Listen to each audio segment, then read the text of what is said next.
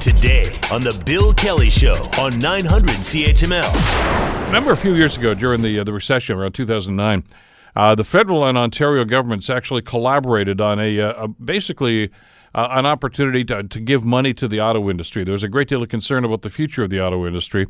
Well, the uh, federal government has now written off a 1.1 billion dollar U.S. loan to Chrysler that includes interest, according to documents. Uh, there was no detailed explanation as to why they've done this, but it has caused a great deal of angst with a number of groups up in Ottawa. Joining us to talk about this is uh, Marvin Ryder from the uh, DeGroote School of Business, of course, business professor there at McMaster University. Good morning, Marvin. How are you doing today? I'm fine, thank you, Bill. Uh, this brought back memories of, of watching that media conference with Stephen Harper and Dalton McGuinty making this joint announcement. I mean, poor Stephen Harper, of course, who's a, a guy who says, you know, no corporate welfare. Looked like he just swallowed the cat when he was doing this stuff. It, it was certainly not what he wanted to be doing there. But given the time and place, I think you and I talked about it at the time, there wasn't a whole lot of choice here, was there?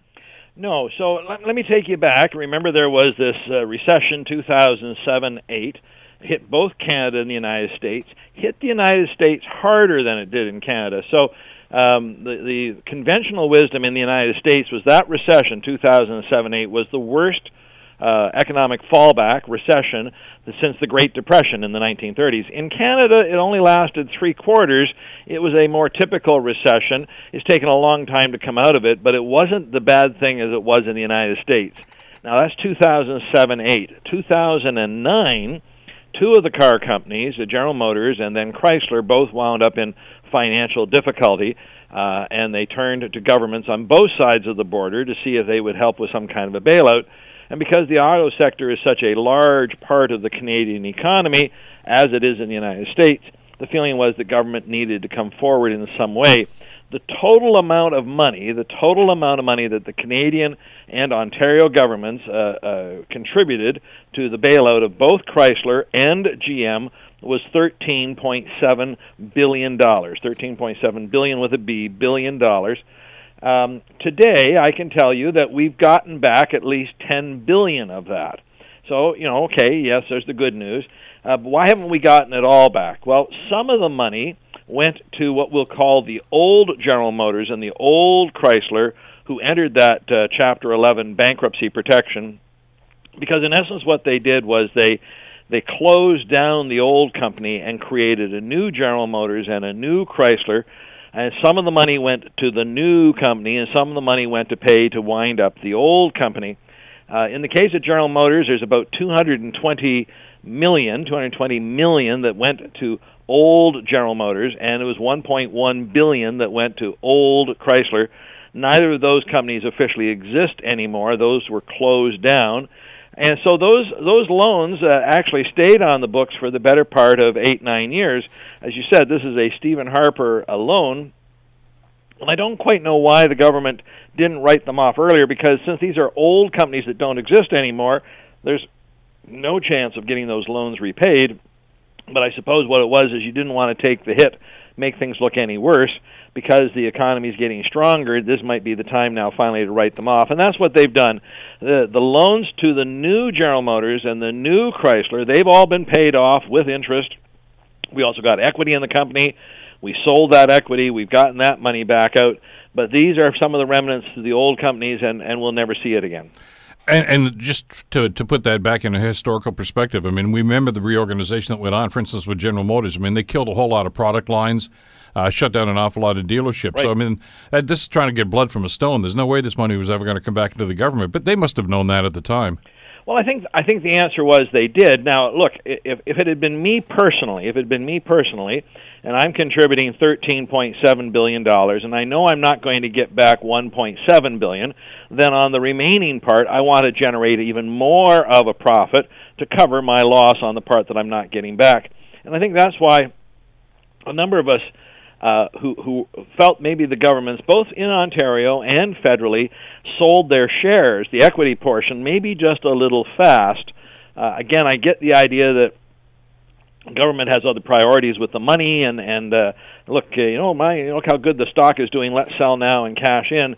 But I probably would have waited till I had recovered all of those losses and then used the stock as a way to leverage it so that there was a net uh, uh, no no impact on taxpayers Uh, instead, what we've got here is a very old loan. There's no chance of collecting it. Why would the government hold it on its books? It's actually being held under Industry Canada.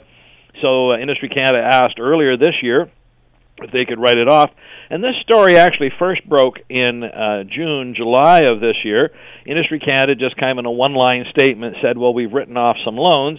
And of course, people wanted more information, so they did the Freedom of Information request, and they got heavily redacted versions. So you knew a loan had been written off, you knew it was a loan for a large amount of money, but who it was and what was done, what have you, it wasn't clear. And this is what's resurfaced today in the story. There's another document that's been submitted to show what the loan positions are, um, and and we think this we think this is the Chrysler loan that is gone. We're not actually sure what's happened to that GM loan of 220 million dollars uh, and whether that's also being written off at the same time.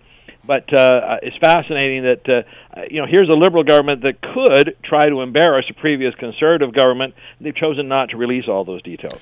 And and what it's done is just according to some of the stories I've read now, is rejuvenated and, and given new life to to this whole I guess ideological argument that well they should never have done this in the first place. But I mean, uh, again, had they not done this, Marvin, what would have happened to Chrysler and General Motors?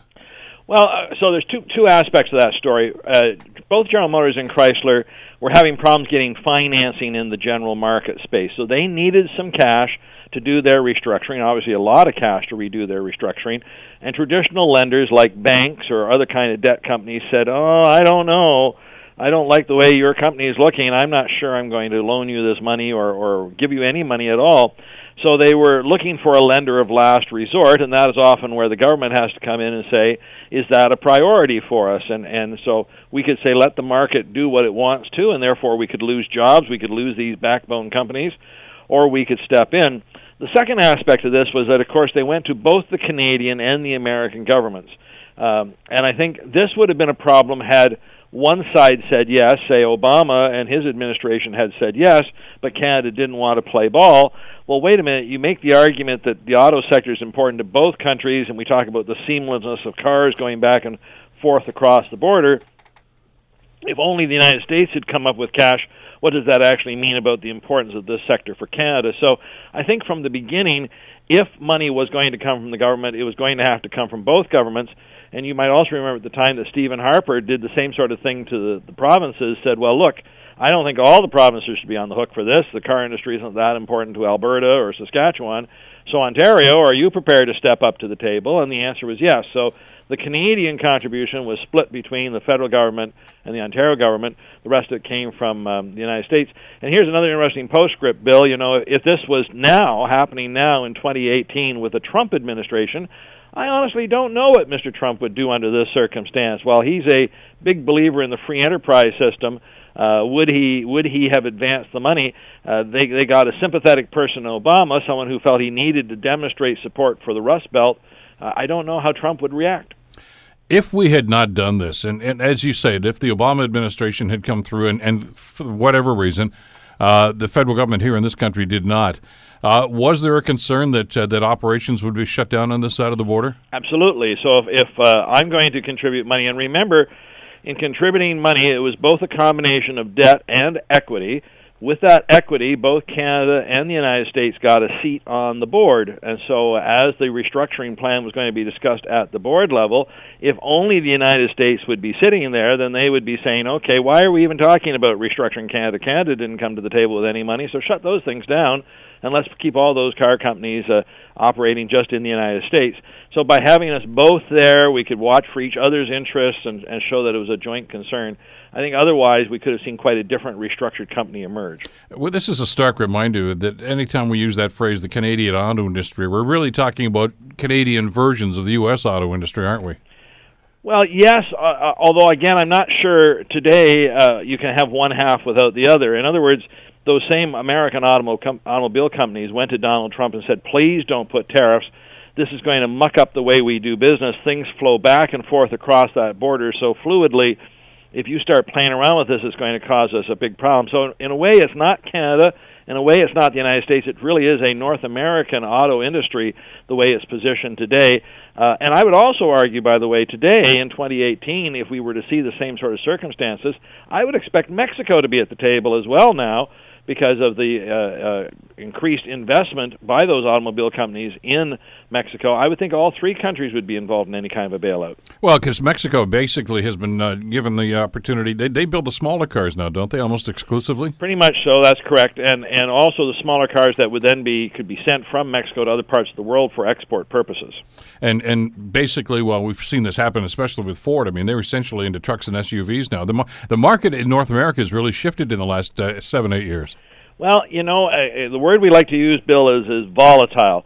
Um, when oil prices got up to $150 a barrel, as they briefly did, suddenly nobody wanted an SUV, nobody wanted a truck because they got such bad gas mileage, and everyone started to focus on either smaller cars or hybrid cars, cars that ran on some combination of electricity and gasoline.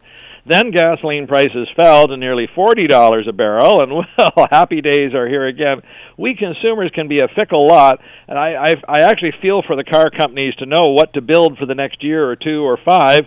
Tell me what the oil prices are going to be, and I'd be in better shape.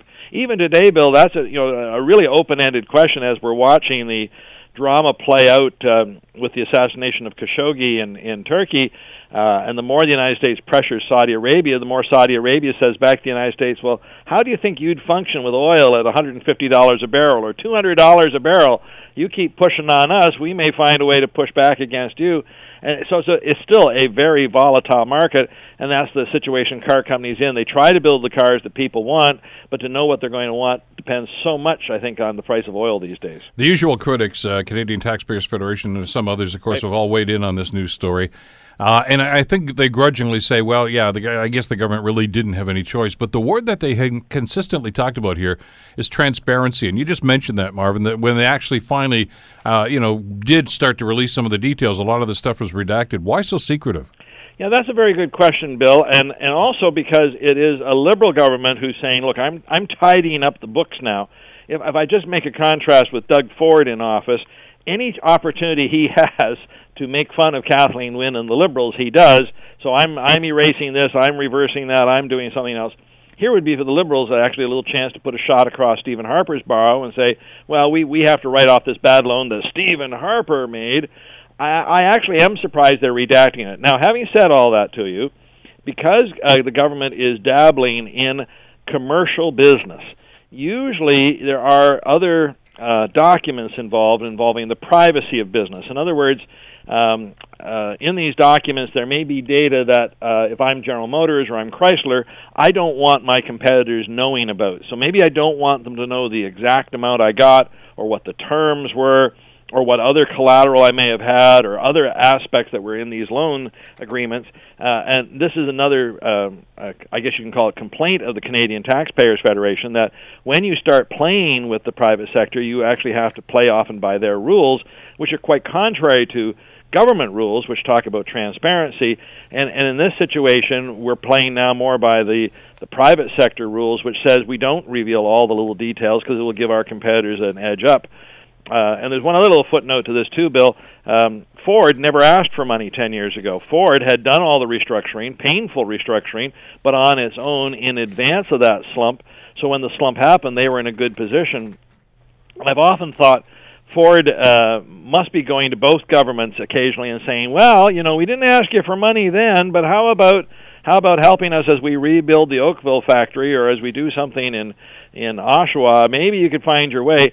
Because it's it really interesting. It was only two of the three companies that got money. Ford never got a dollar from the Canadian or the U.S. government. Are they in a situation right now where they have to have their hand out? Well, I don't think I don't think they have to have their hand out, but I think again they like to remind them. Well, we never came to you for big money there, so now can you find it in your heart to give us twenty million dollars to help us rebuild Oakville?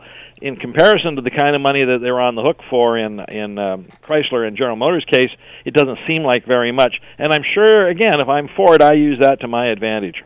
Marvin Ryder at the DeGroote School of Business. Marvin, thanks as always. Really appreciate the time. My pleasure, Bill. The Bill Kelly Show, weekdays from 9 to noon on 900 CHML.